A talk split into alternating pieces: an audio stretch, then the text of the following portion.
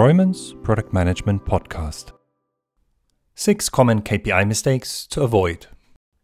Key performance indicators, or K P Is, are metrics that measure how well your product is doing.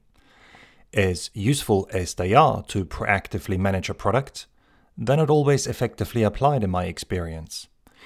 In this episode, I'll discuss six common K P I mistakes, and I explain how you can overcome them and fully leverage key performance indicators to maximize the value your product creates. Now, if you want to go deeper and learn more about K P Is, then I recommend that you also attend my product strategy and roadmap training course and read my book, Strategize. But let's now dive into the six K P I mistakes. And the first one is no product K P Is are used at all. Imagine that you've trained hard to run a half marathon. Shortly after the start of the race, your smartwatch stops working and you discover that you didn't bring your phone. Consequently, you don't know for sure how fast you're running and if you are on track to achieve your target finish time. And the same is true when you don't use any key performance indicators. You end up guessing how well the product is doing and if it is creating the desired value. Now, common sense might suggest that managing a product without the right measurements is not a sensible approach, but I've seen teams who did not use any K P Is. This can be caused by an intense focus on execution and delivery, being so concerned with adding features and running sprints that tracking the product's overall performance is neglected. And another reason can be the belief that product decisions can and should be made only based on intuition. Consequently, these teams relied on the following three pieces of information. The first one is anecdotal feedback, like customers love our product, they told me so. The second one is gut feeling, trust me, I've seen this before and I'm sure we're on the right track here.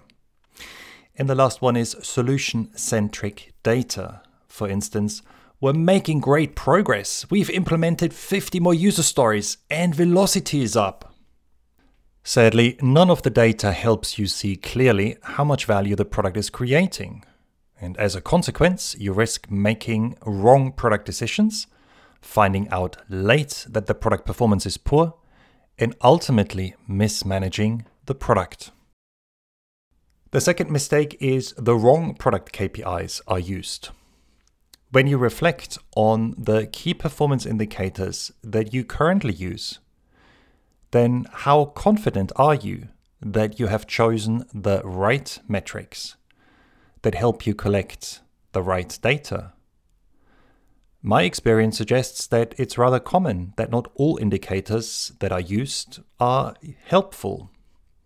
And there are four common reasons for this. The first one is the analytics tool decides. So that means you essentially trust the tool to collect the right data for you, and the tool largely determines the measurements that are used. And this often leads to too much data being gathered, and you consequently spend too much time analyzing the data, and you may struggle to determine which pieces of data are truly relevant. And this then in turn can cause you to draw the wrong conclusions and make the wrong product decisions. The second reason is the value the product should create is not clearly understood. And that means a validated product strategy and an actionable product roadmap are missing. You end up guessing which indicators you should use rather than being able to systematically derive the right ones. Third reason is that a powerful stakeholder or line manager tells you which K P Is to use. And this then usually leads to metrics that are valuable for the individual, but not necessarily for the product. And in the worst case, you collect irrelevant data that unduly influences product decisions. And the final reason are vanity metrics. Uh, these are indicators that make the product look good, rather than paint a realistic picture of its performance. And I'll discuss stakeholders and managers determining K P Is as well as using vanity metrics in more detail shortly. Now, using wrong or unhelpful indicators means that you will collect wrong or irrelevant data. If this data is actioned, bad product decisions will be made. Therefore, ensure that all measurements you use are truly helpful.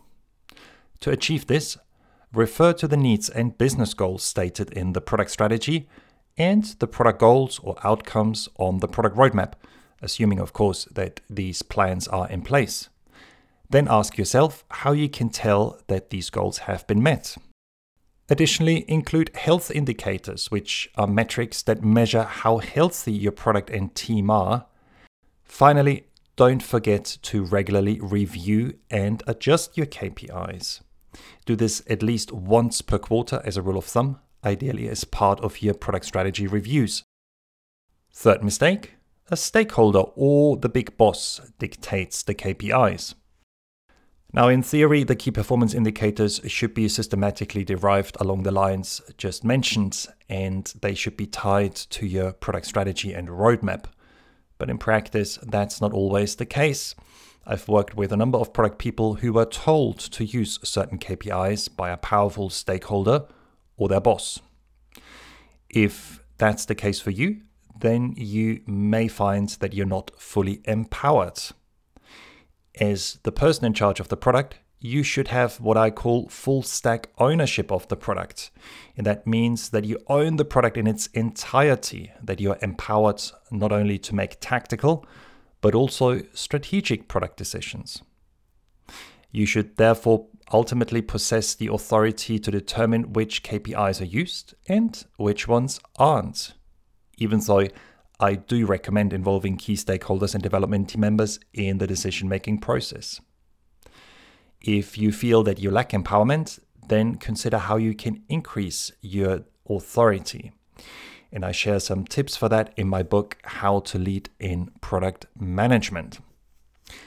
Additionally, have the courage to take ownership of the K P Is. Learn to effectively say no to stakeholders and line managers without losing their support. It would be a mistake to use K P Is only to please powerful individuals.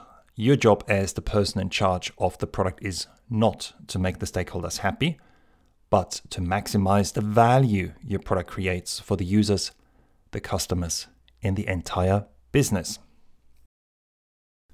The fourth mistake is using vanity metrics. Everybody who's committed to their product wants it to be successful and do well. Nobody wants their product to fail and be retired early. It can therefore be tempting to choose measurements that paint a rosy picture of the product performance rather than a realistic one. These K P Is are also referred to as vanity metrics, a term coined by Eric Ries. Examples of vanity metrics might be number of downloads and page views. Both measurements might look reasonable, but they usually don't allow you to generate new insights and therefore make the right product decisions. If the number of downloads is increasing, for instance, then this does not necessarily mean that people actually use the product. It would therefore be probably better to measure activations and daily active users. And similarly, if the page views are up, then this does not imply that people find the content of that's offered truly valuable and that they're willing to act upon it. And again, it may be better to use a different K P I, uh, a measurement like conversion rate.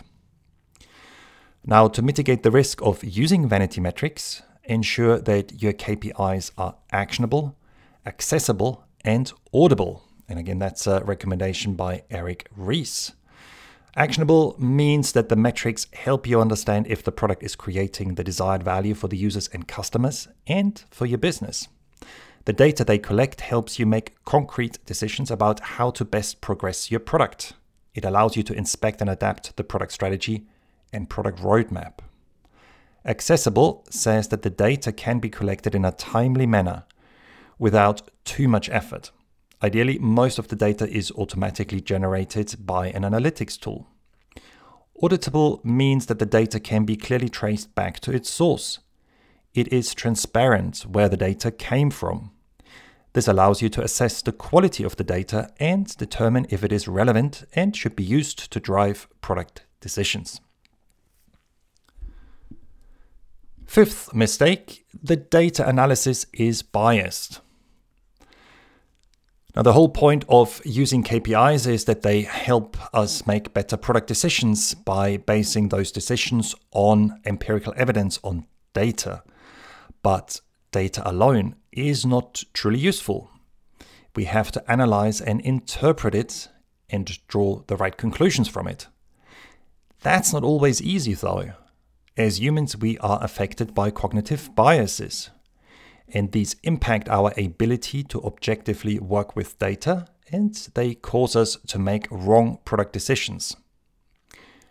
These impact our ability to objectively work with data, and they can cause us to make wrong product decisions. Here are three biases which I find especially prevalent in product management. The first one is confirmation bias, and this bias causes you to prefer data that confirms your preconceived ideas and views.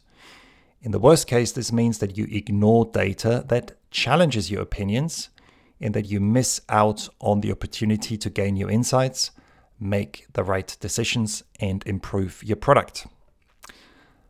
The second one is anchoring bias, which is the mistake of re- relying too heavily on a specific piece of information when you make a decision. Often that's the first piece of information you acquire. So you don't wait until all the relevant data has become available and you draw your conclusions too early. And this can again cause you to make wrong and suboptimal decisions. And finally, authority bias means giving too much weight to the opinion of an authority. That might be an important customer, an influential stakeholder, or a senior manager. And this can cause you to be swayed by the individual's views instead of critically assessing their relevance. Uh, and as a consequence, you might make a bad product decision.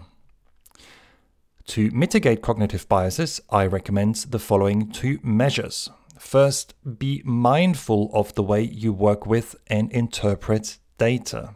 Don't cling to your ideas and views. Try to see difficult feedback and critical data as something positive, as an opportunity to learn and improve. Remember, you cannot advance your product if you don't discover any issues and shortcomings. And second, involve the key stakeholders and development team members in the data analysis. This allows you not only to leverage the individual's expertise, but it helps you counteract individual biases. And finally, the sixth mistake is data worship. In God we trust, all others must bring data. Now that's a phrase commonly attributed to Edwards Deming, even though it turns out he might have actually never said it. Now I hope that you agree with the intended meaning of the statement, but you should not make the mistake of expecting that data will tell you what to do. As I pointed out earlier, data alone does not say anything. It's your analysis and the conclusions you draw from it that make data valuable. And therefore, I recommend that you are data informed, not data driven. Collect the relevant data using the right K P Is and do your best to objectively analyze it. But do make sure that you clean the data and that you check that it's relevant.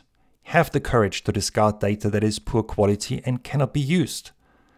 The data you base your decisions on should have the following three qualities. First, it should be representative, and that means that the data is valid for your product's entire target group, that is, all the users and customers, as well as the entire business. Second, it should be reliable. That means it originated from reliable sources that can be identified. Third, it should be relevant. The data is up to date and it's useful to determine how much value the product is creating for its target group in the business. Additionally, I recommend that you don't work exclusively with quantitative data, but make sure that you also collect qualitative data by directly interacting with at least selected users and customers, for example, by interviewing the individuals and by observing them.